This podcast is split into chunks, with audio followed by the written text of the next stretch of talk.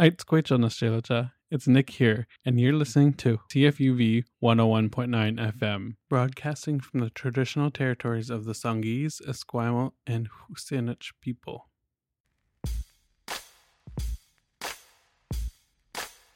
Hi there, you're listening to You in the Ring on CFUV 101.9 FM. My name is Dominique, and I'll be your host.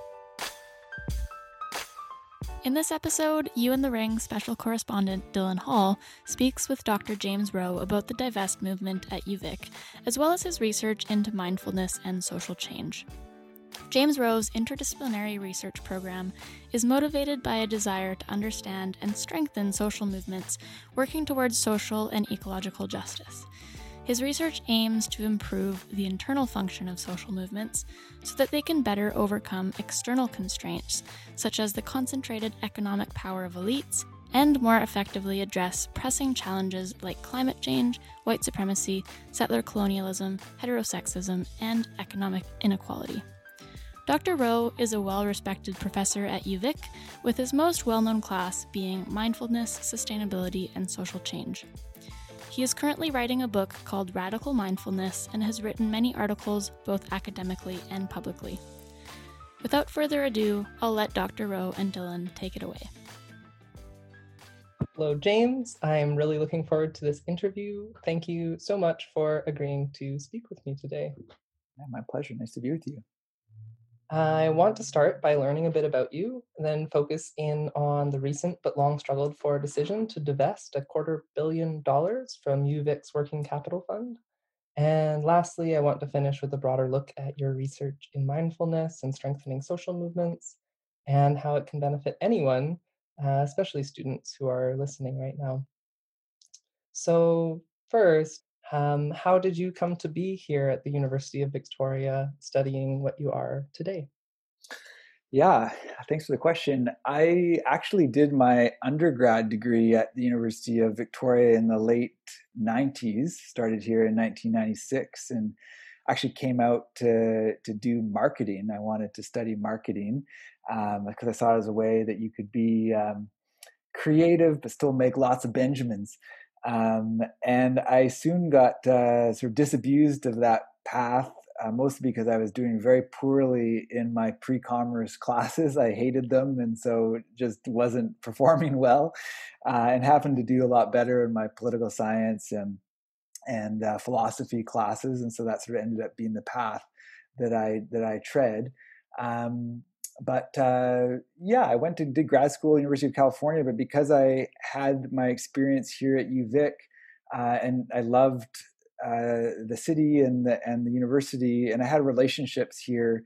It made sense for me while I was writing up my dissertation to come back and um, actually I worked in the a library when I came back because I had worked in the library as an undergrad, and and, and then from there I started teaching sessionally, and then from there um, got a faculty job. It was a bit of a sort of Horatio Alger story where I went from shelving books to uh, to teaching classes. But um, uh, but yeah, yeah, I, I loved my time here as an undergrad, and so it's a real pleasure to be here in this capacity now. Although I sometimes walk past professors who I got B's in their classes, and and I feel like uh, an imposter now. But uh, but that's one of the hazards of teaching where you studied. And then you traveled and or went elsewhere and came back. Yeah, yeah. So I went to the University of California, Santa Cruz for my MA and PhD, and then but then ended up back here in 2007 writing up my dissertation and haven't left since. So, how about divestment? What is the divestment movement and how long have you personally been working on it? Yeah, so the divestment movement is an effort to target institutional investors such as universities, encouraging them to pull their money out of fossil fuel companies in an effort to culturally marginalize the industry, which we see as the largest obstruction to needed action on climate change. And the sort of theory of change is that if that industry can be sufficiently uh, weakened or marginalized, then politicians will have more room to pass the kind of legislation we need to uh, move forward in a climate sane way. Uh, the movement has been alive at UVic for the last eight years.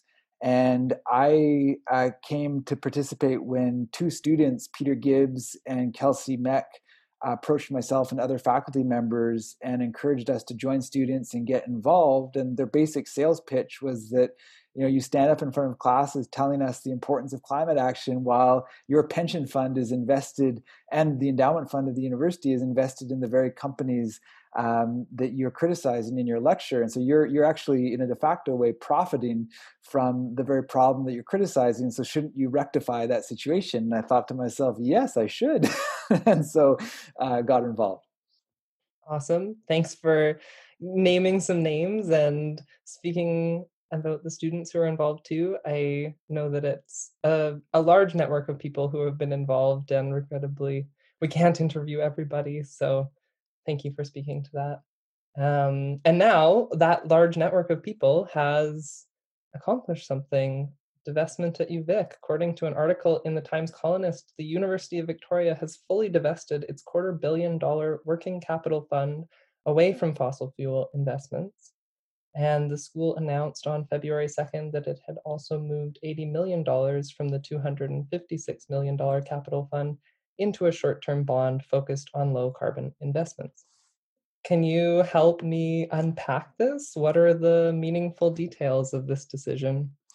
Yeah, so so it's great news from our perspective. The university has two major funds. They have their endowment fund, which is around 440 million, and then they have this working capital fund that you just referenced at around 250 million. And so they have now fully divested that working capital fund. So that's kind of for us the most important part of the announcement. But also, as you suggested, they are redirecting some of their funds towards um, yeah, low carbon investments and and other impact investing, social good investments socially good investments. And so it's great news, but the key takeaway is that they have fully divested. There are no more fossil fuel investments in that working capital fund. And so we see that as a crucial step. It's our first major breakthrough after eight years, really, in our engagements with the administration.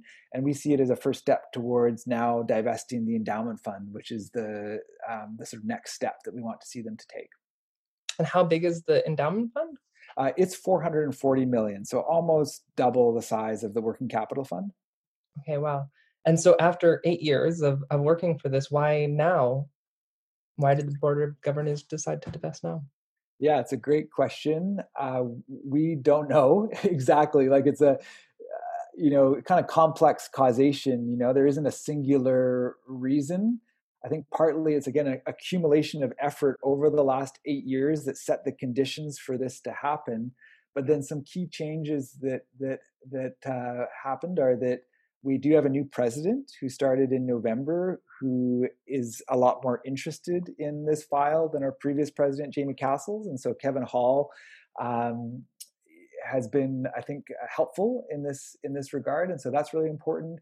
And then another piece is that we did research showing uh, last year showing how that there's actually connections on the the the board of governors and the other board that governs the endowment fund with the fossil fuel industry itself and we wanted to act on that research by populating the board of governors with more supporters of divestment and so we made sure to get supportive students elected and supportive faculty elected. And then we got some luck that the staff member who got voted on uh, happens to be a supporter of divestment. Uh, and then we've actually gotten to the point now where there's a majority of support for divestment among those who sit around the board of governing table. And so that's a change that's also happened. So that now we've got sort of the primary governing body and the president who uh, at least are not opposed to divestment, even if Hall might, I can't, I can't claim him as an ardent supporter, but he's not opposed and he's interested in definitely seeing the university shrink their uh, fossil fuel investments and, and be more uh, socially responsible investors. And so those are some of the major changes that I think led to, led to this. Actually, the last thing I'll say that was a bit more sort of in the weeds, but uh, another factor is just that there's more and more investment products coming onto the market that allow institutions to invest large amounts of money, make good returns while avoiding fossil fuels. And so part of the story is that just a new uh, product showed up on the investment market that our treasurer liked, and and so some of his hesitancy about being able to still make returns moving forward were quelled by this new product, and so they went for it. And so that was part of it too. Right, very interesting. So in trying to establish some social change, or for anyone at other universities thinking about making change, um, reaching out to and connecting with with very real people and people in positions of power and connecting with them was a key part of this. Yeah. Yeah i think for us you know there's no there's no uh, perfect blueprint for successful divestment campaigns but i do think some key features are strong relationships between faculty and students which has been a key feature of the campaign since its beginning here at uvic and then so solidarity with students and faculty um, but then yeah like you know do the power analysis and see if there's connections with the industry and your institution and and then get your people around the table because we can shout and scream as much as we want from the outside which is actually very important and valuable and has been part of the success. But at the end of the day to get the actual concrete victory you need supporters around the the table on the inside and and that's what happened. Fascinating. Um in terms of that other element of the decision and the new products coming on the market, it leads me to wonder about the arguments for divestment. And I've heard arguments for it being like a, a, really just the right thing to do.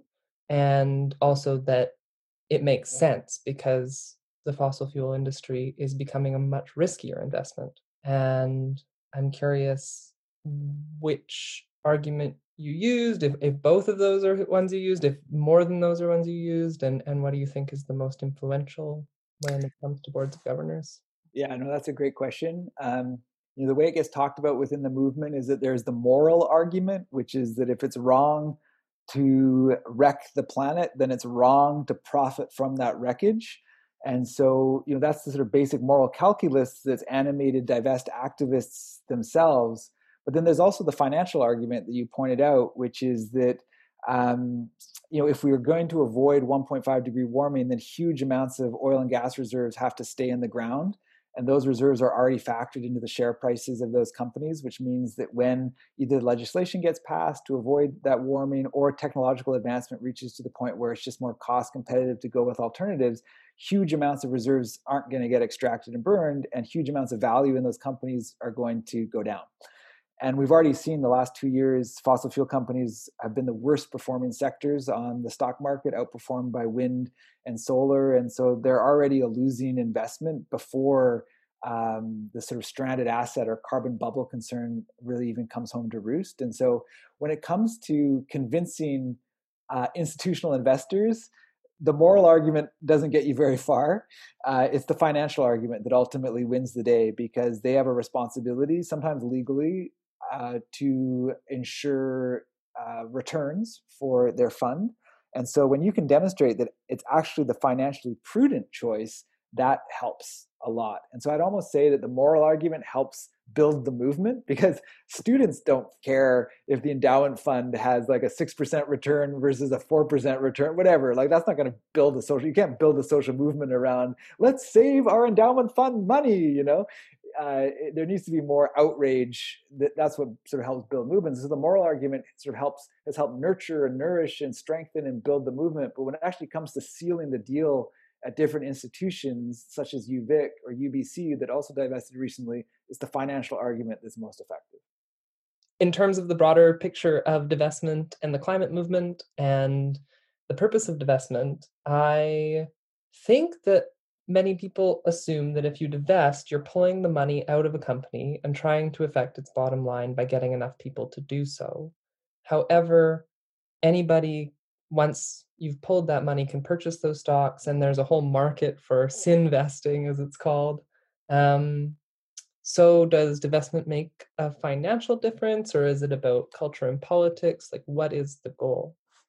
Yeah, no, that's a really good question. Um, since the beginning, the priority has been placed on uh, the sort of cultural plank versus more of, of causing genuine financial harm. And sort of the theory is that, again, if you can culturally marginalize the industry, uh, through pulling in like big name institutions pulling their funds out, that helps to turn the industry into a pariah in the way that tobacco has been turned into a pariah. And then that creates, again, more space for policymakers to pass policies that run counter to the fossil fuel industry. And we've already started to see this with the, the new Biden administration, where he's promised to cut subsidies to the fossil fuel industry. He's also said that, you know, while other governments have given handouts to big oil. That's no longer how things will roll in Washington. And so I think some of that space has been created through movements like like divestment. And so that said, once that space is created where uh, governments are freer to legislate, then that actually will have a material impact on on those companies. It just so happens, though, that I'd actually say that the investment movement has had more financial impact than I anticipated even before that legislation has come to pass, because it hasn't come to pass fully yet at all. Um, but still, I think the investment movement has played a key role in hampering the bottom lines of, of these companies. And it's basically just shaken confidence in uh, markets. And, you know, there's a, a saying that I like that um, the stock market is basically an indicator of rich people's feelings. But the fact that there's all these um, high powered institutions, whether it's the sovereign wealth fund in in um, in Norway or or or the University of California, a massive public institution pulling out, it's shaken some investor confidence in um, in the industry, and that has actually had an impact on the bottom line. There's actually been research done showing how, in the immediate aftermath of major divestment announcements, uh, the stock price goes down for for fossil fuel companies, and so they're actually you know, it, it, at this point, it's sort of more correlative than causative, but but there's enough of that that's happened that suggests that uh, these decisions actually do materially harm um, the industry. So, and we're at the point now where you know there's a it went viral last year where Jim Cramer from uh, he's a financial analyst on CNBC basically well he literally argued that we're in the death knell phase of, of fossil fuel companies, and part of the reason is because of the divestment movement and the way that they've helped to turn fossil fuels into the new tobacco where investment managers don't want to touch it because it's um, uh, seen as toxic and and a potential flashpoint for their beneficiaries and so uh, people are moving away from it which has helped lower the price which then has the effect of having other people move away because less money is being made from it so um, so it's, it's both a, a sort of cultural marginalization strategy, but it's actually had more financial impact than I even anticipated when I joined the movement in 2013. Right. Yeah, it's had more impact than I anticipated as well. Watching it for a while now, I'm just looking up here how much has actually been divested globally, and it says that over 14.56 trillion dollars has been divested. And it's very interesting that the majority of that, about 50% of that, well, 34% is faith based organizations, and then 15% is educational. So the two of them make up 50%. So there's like this way that the moral case that a faith based organization might first also incorporate into their decision making maybe triggers that spiral that makes those investments less de- desirable and less financially feasible and hopefully continues to spiral.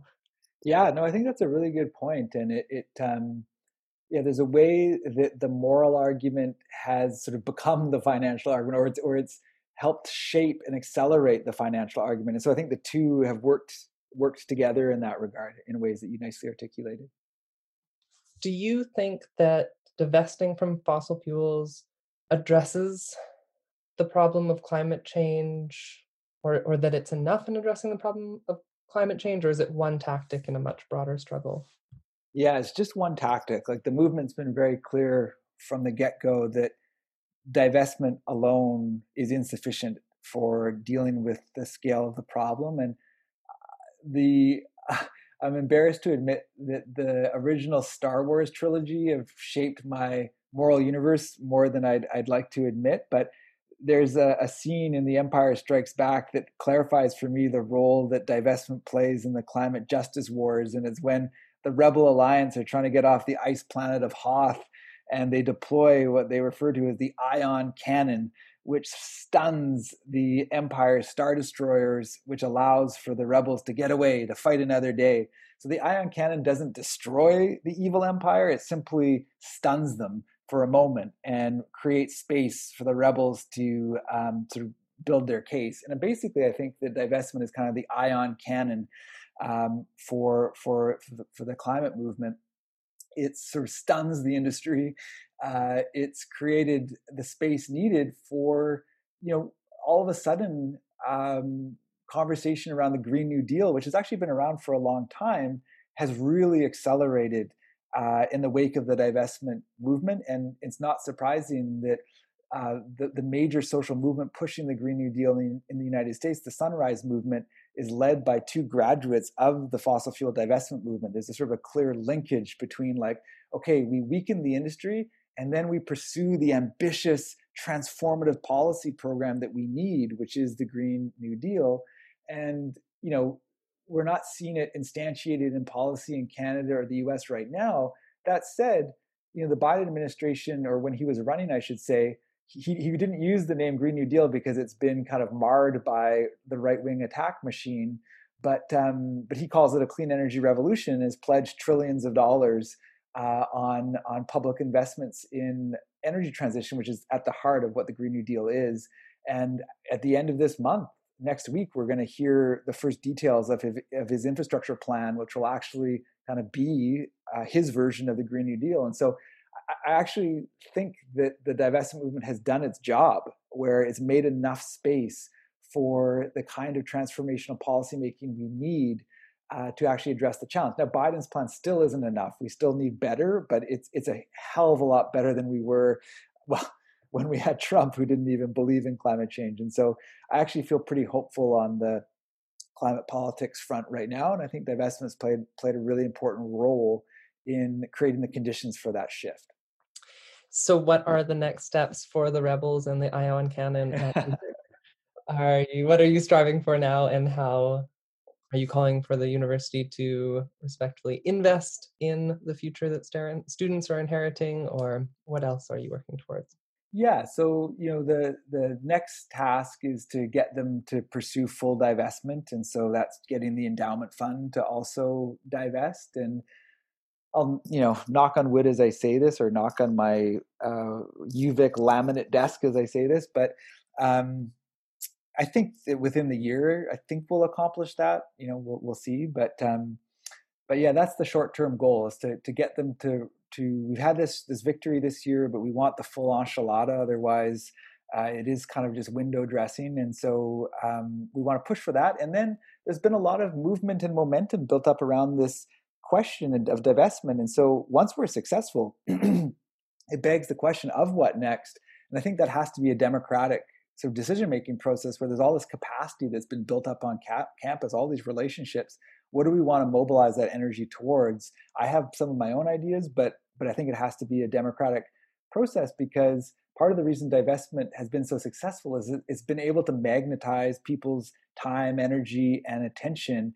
And creating a social movement is is no small feat. And there's a lot of just randomness and chance in terms of that. And to be honest with you, I wasn't that impressed with the divest strategy back in 2012 when it first emerged. And I wasn't sure it would really go anywhere, but it just really captured people's imagination. And so that's what helped turn it into a global movement. Um, and so I think for whatever we pick here at UVic, whether it's linked to global trends or not, we need to pick something that that's really going to be able to attract energy and attention. And that is, I, I wish you so much luck in doing that and thinking of the broader future that I am inheriting and all of your students are inheriting and you are inheriting. And the struggle of, of I guess showing up to that and thinking about that all the time and trying to reckon with one's own scale within the size of an institution like the University of Victoria, let alone within a nation state, let alone on the planet. Um, I thought we could steer our conversation toward another area of your research. You are currently working on the book Radical Mindfulness, inquiring into the root causes of social and ecological injustice and the value of mindfulness in social movements. You also teach a class on mindfulness, sustainability, and social change. So, if you don't mind, can you tell us a bit about this project, how you came to it, and what it is about? yeah, for sure. Um, so you know, for me, it, it comes out of a, uh, just a deep questioning that started for me at UVic, where you know I really had a, a, a transformative experience as an undergrad here that sort of helped nurture my commitment to what can happen in in the classroom where like i sort of almost had like akin to like a conversion experience you know where i had my eyes open to some of the real injustices in the world. And in some respects, it's it's um, a condemnation of my public school K through 12 education that I, I kind of managed to miss all of this until arriving uh, at university in terms of structural injustices along the axes of, of race, class, and, and gender. It, just wasn't prioritized in my previous education, and and so. Um, and so, you know, upon better learning, and then, you know, as, as a white um, male, like my lived experience, middle class male, my lived experience was one of privilege, and so I just hadn't hadn't in an embodied way had to encounter with some of these injustices, and so upon learning about them uh, in in the university context, it, it just sort of wear away at me around like why does this keep happening? And you know like are there like root causes maybe that lead to the persistence of these injustice along these different axes? And and you know there's, there's, a parable that i've come to learn that i really like. I'll tell it really quickly of you know there's this lady uh, working on the in the fields in her village and there's a river that streams by the fields. And and one day as she's working she notices um, children that are drowning in the river and she of course runs out to pull them out uh, and as she's doing so, she realizes this is more than she can handle by herself. And so she calls for the village. They create a human chain. They're pulling all of these kids out of the river to safety, which is such vital work. And as they're doing that, two people break away from the chain, human chain, and start start you know running away. And and people ask after them like, how can you possibly leave? We have to get all these kids out of the river. And their answer is, well, we're running upstream to figure out who's throwing the damn kids in the first place so that we can stop this. And so for me, like I, I think it's really important. Of course, we have to sort of get the proverbial children out of the river. We have to deal with these uh, injustices in the here and now. But one thing that can happen at universities is it's an opportunity for us to. It can happen elsewhere too, but it's one site where we can uh, we have the space and time to kind of walk upstream and ask those questions about like why do these injustices keep happening? And so, as an undergrad here, that that kind of questioning process got launched for me. And then, you know, the answer that I came upon, uh, it, both in my undergrad studies and then in my grad studies, is one that might seem a bit counterintuitive to people, but it's that uh, we as as human animals uh, very easily feel quite small and belittled in the face of our mortality, of our finite existence, and can really easily compensate for those feelings of smallness by pursuing aggrandizement, uh, by pursuing dominance over the more than human world and over each other as a way of making ourselves feel better for the smallness that we feel in the face of uh, existential vastness that will one day gobble us up with very little say on our part. And so I think it's noteworthy that the philosopher Hegel, who penned the master slave dialectic that is central to Marxist philosophy and, and informed Frantz Fanon's work and some anti colonial work.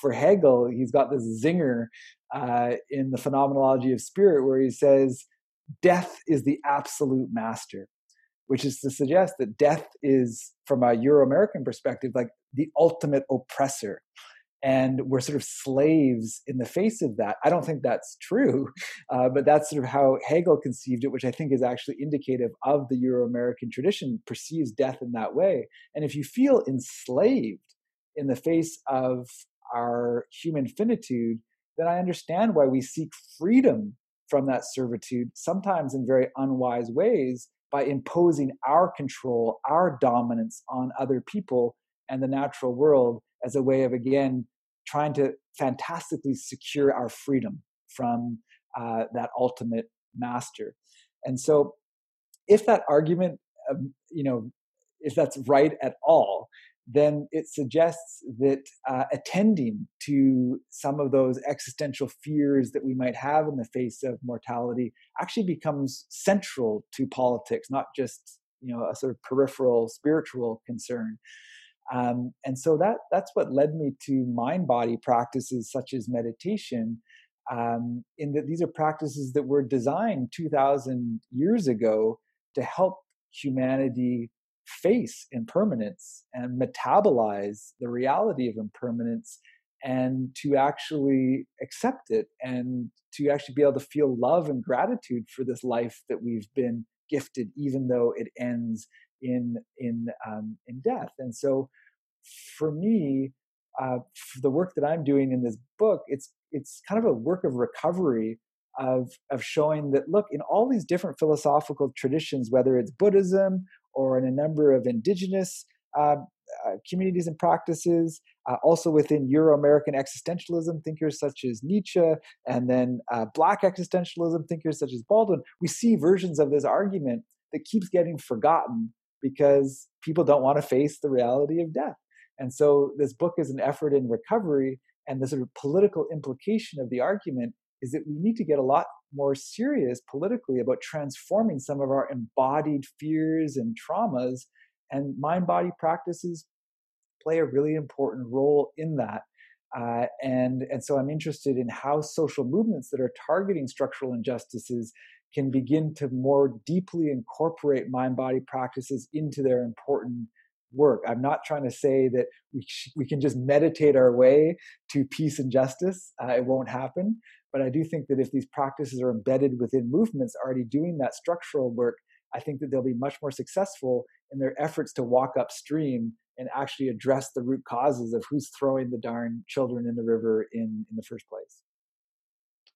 I have so many things I could ask you, and I will keep it simple for myself and ponder those more and start by asking you how your students have responded to learning about these things and these ideas in your class. Yeah, I I think that the response has been good. Um, you know, the the class uh, is always oversubscribed, so that's a good sign. I'm not uh, turning people, or I actually am having to turn people away, so that that's that's you know I guess a good sign that there's people who are interested in it.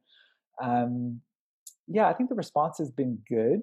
Um, what's fun about the class is that we get to practice these different some different mind body practices, but we also have political action projects where they get to go out and and make some mischief in in the world as well. And and I think that that's a really good mix and it's opportunity for them to see how some of these practices can support some of the political work that they're either already engaged in or that they engage in in the context of of the class. And so, yeah, there's been some really cool projects that students have undertaken. Um, one group held a meditation marathon uh, last year that raised close to two grand for uh, Ravens Trust that, that raises money for Indigenous legal defense. And so, um, so you know, people got to have a day of of of meditation and and gaining self knowledge, and then the funds gained imported uh, supported really important structural uh, work.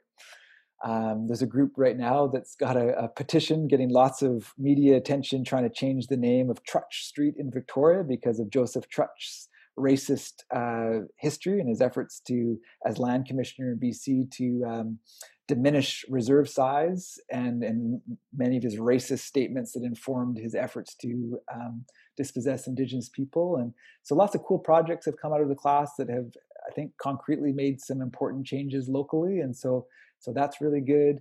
Um, and then yeah, the students the students' experience I think has been good. One of the nicest um, phrases that I've heard from one student is that for her, speaking specifically to the mindfulness practices, it allowed her to feel feelings she didn't know that she could feel. And I thought that that was a particularly poignant uh, account of what uh, mindfulness can can offer us. There's a, a, a, level of embodied freedom and capacity that can be cultivated through these practices. That until you do it, you don't really have experience with it. And so I was heartened to hear that um, to hear that feedback. Um, and then I guess the last thing I'll say is that you know we we I'm asking these young people to reckon with some big topics, not just politically, but existentially around the realities of death. and we actually do a, a near death visualization near the beginning of class. That's quite an intense activity.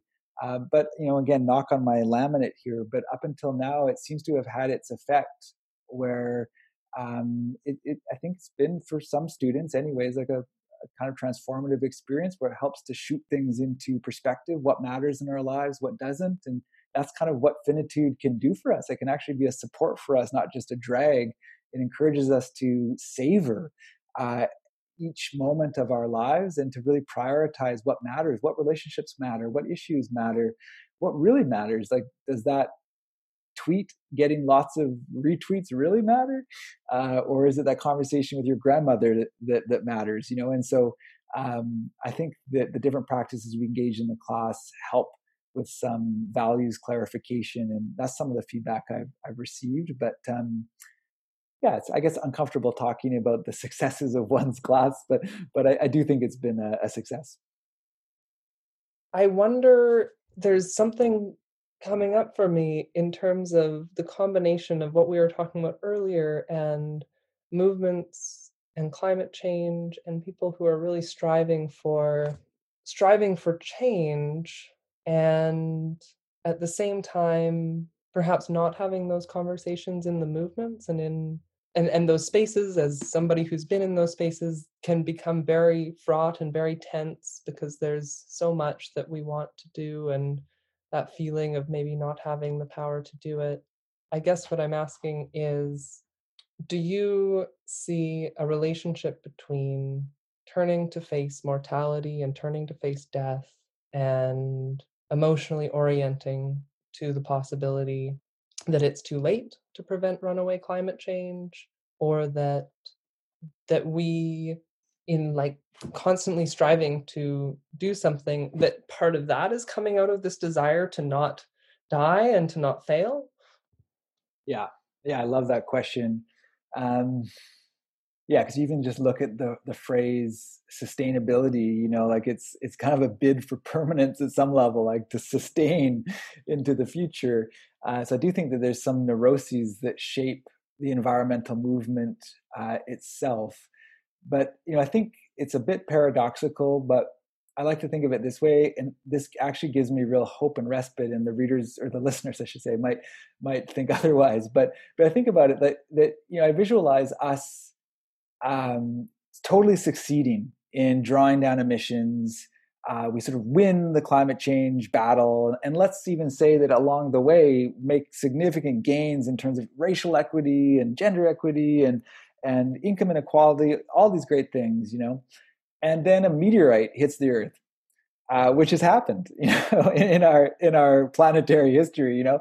And so, like, we can still win and and these like massive ruptures can happen or or pick another like you know uh, say two, 200 400 500 years out a, a mini ice age just happens uh, that isn't so anthropogenically rooted because many ice ages have happened lots uh, without human interference that again makes life quite challenging for the human animal. And so there's these these changes that are that are just part of earthly existence. And i think that you know, if, if, for those of us in the environmental movement that make a a point of of sort of wanting to nurture relationships with the more than human world and to sort of love the earth, we have to be willing to love it in its totality, in its fullness, which includes death and can include destruction and can even include our own destruction through um, interventions of not of our making, whether it's the asteroid uh, or not. And so it's, it's just to say that there's just a lot of uncertainty that's part of this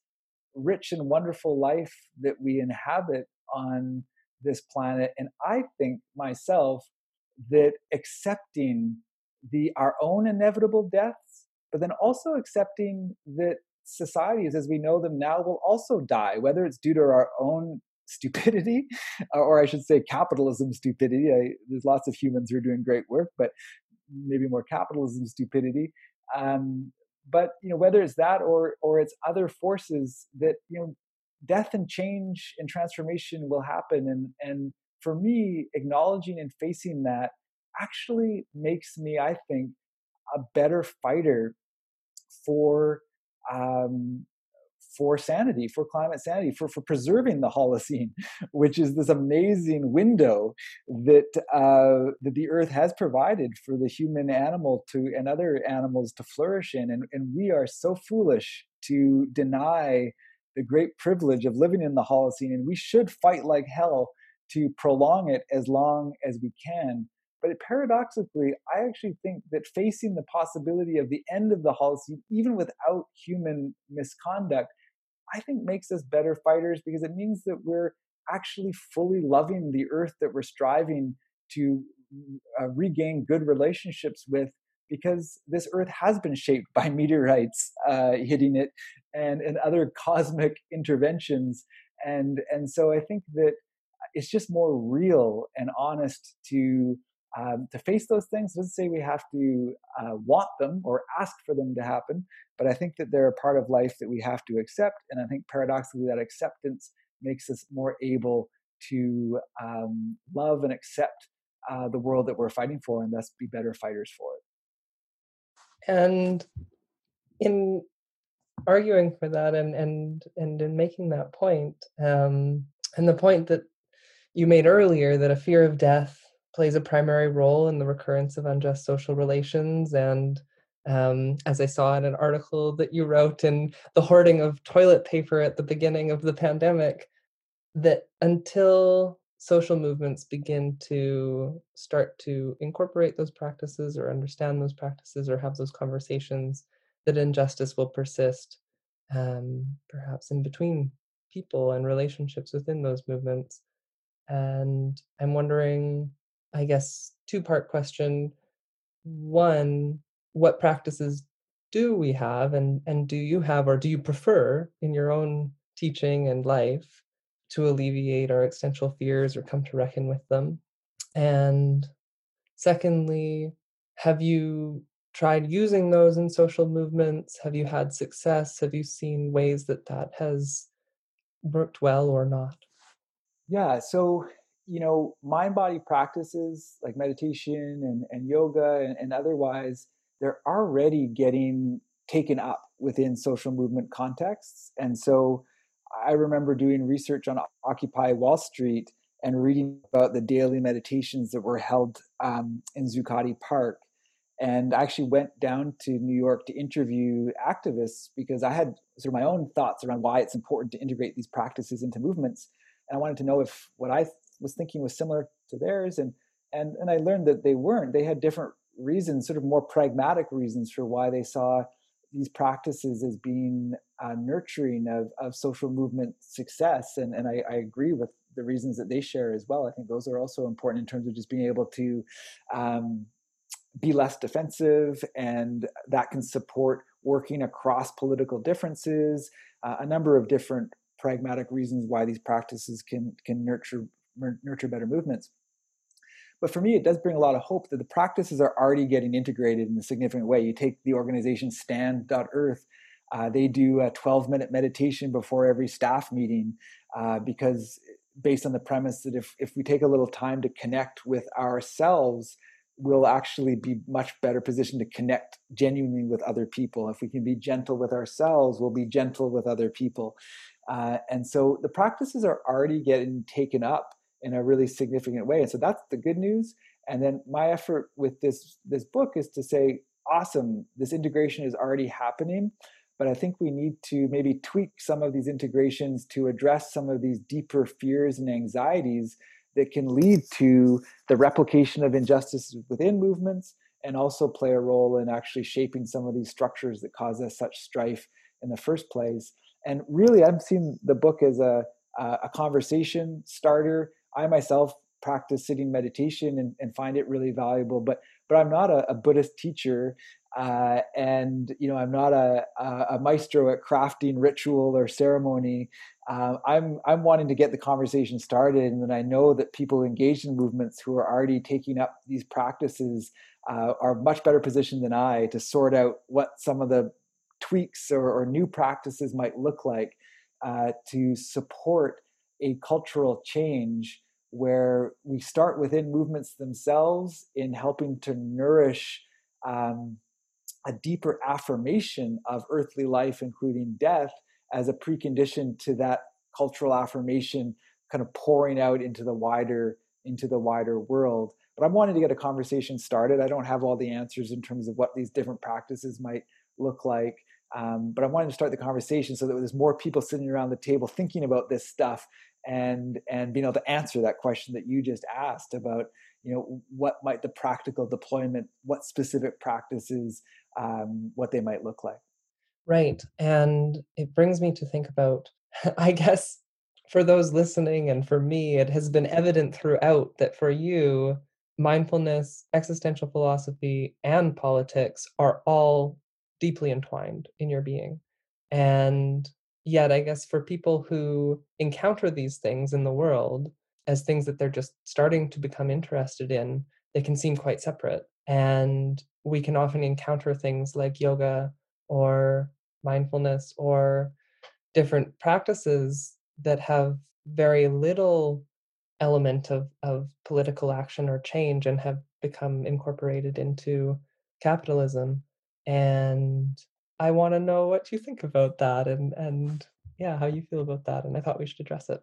Yeah, totally. I'm really glad you asked that. Um, yeah, no, I think that uh, there's a lot of ways that within what's sometimes called the mindfulness revolution right now, uh, you know, these these practices are co-opted and taken up within corporate contexts and otherwise as a way of sort of promoting productivity or more culturally uh, they lend themselves towards a kind of neoliberal responsibilization where if you're not if you're too stressed out and uh, you're not making enough money or whatever it's because you're not meditating enough. And if you just meditate like the corporate ceos of google or whatever else then you too can be a captain of the universe. And and so there's a lot of that that, that that's happening. Um, I actually was just reading a good book yesterday by Ron Purser, Beyond McMindfulness: How Mindfulness Became the New Capitalist Spirituality, which gets to the heart of the question that you asked. And I think that that's a, a real risk and danger.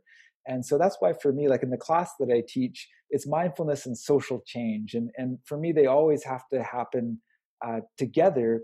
And it's those social movements that I think help provide some of the sort of values and intentions to animate those mind body practices because you can use well there's even a case of uh, of a mass shooter in, in norway who himself was a mindfulness practitioner and talked about how he felt it improved his aim. And so you know intention is everything in the deployment of these practices. They can be used to accumulate more wealth on the backs of of exploited peoples.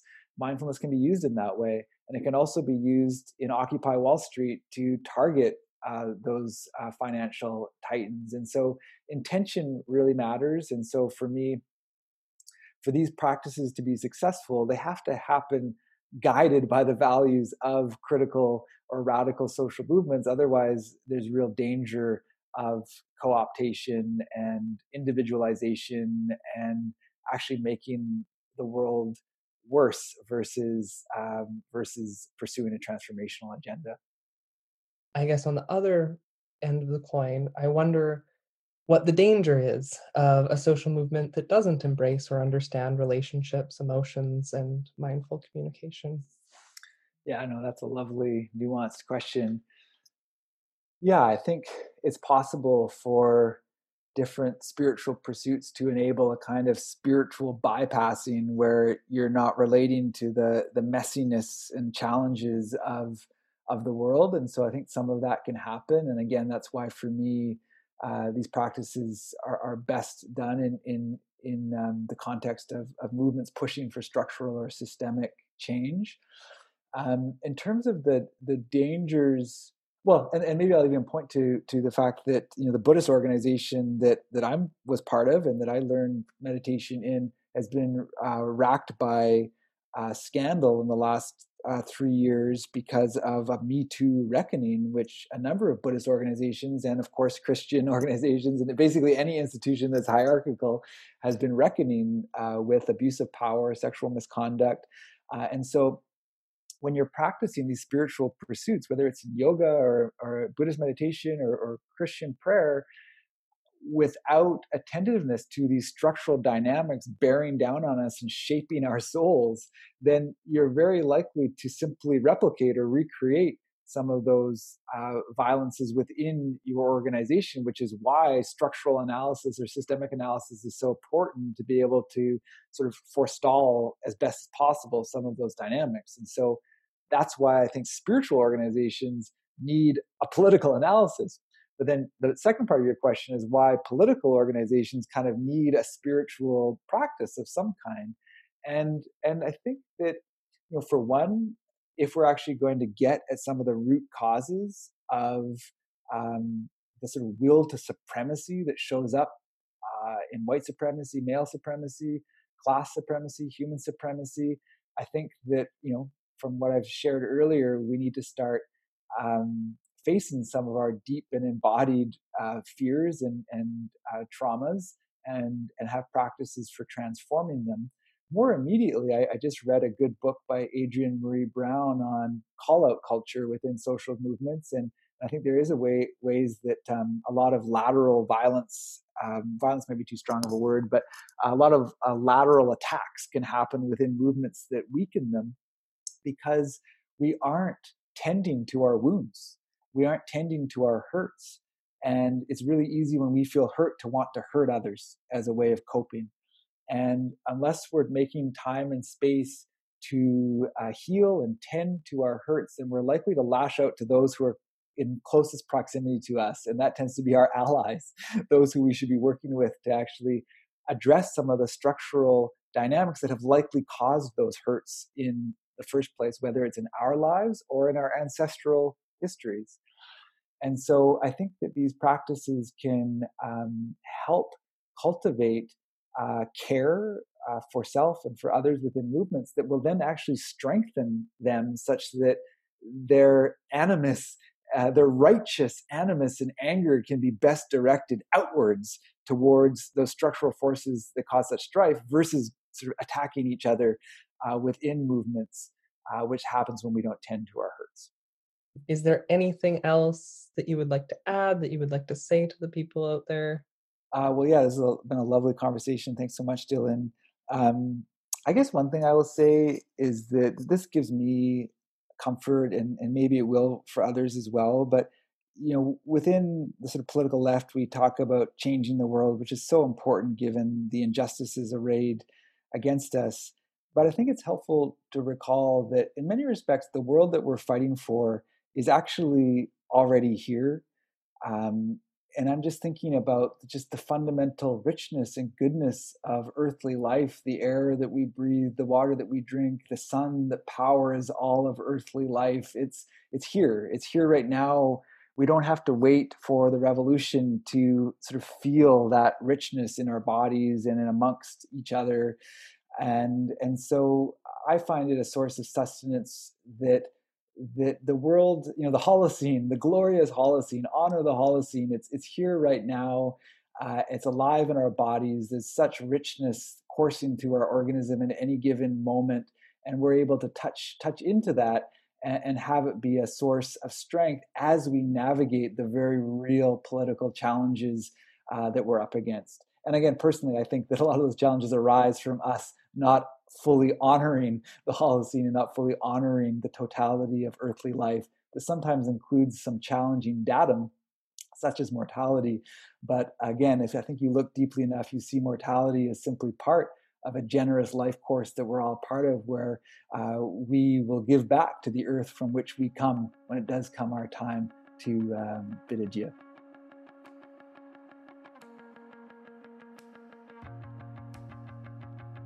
I'd like to thank Dr. Rowe for being a guest on the show and for all of his mindful reflections on such important matters. If you want more information on his work, visit jameskrowe.com. This episode was produced by me, Dominique, and was co created by special correspondent Dylan Hall. That's all for this episode. Hope to catch you next time on You in the Ring.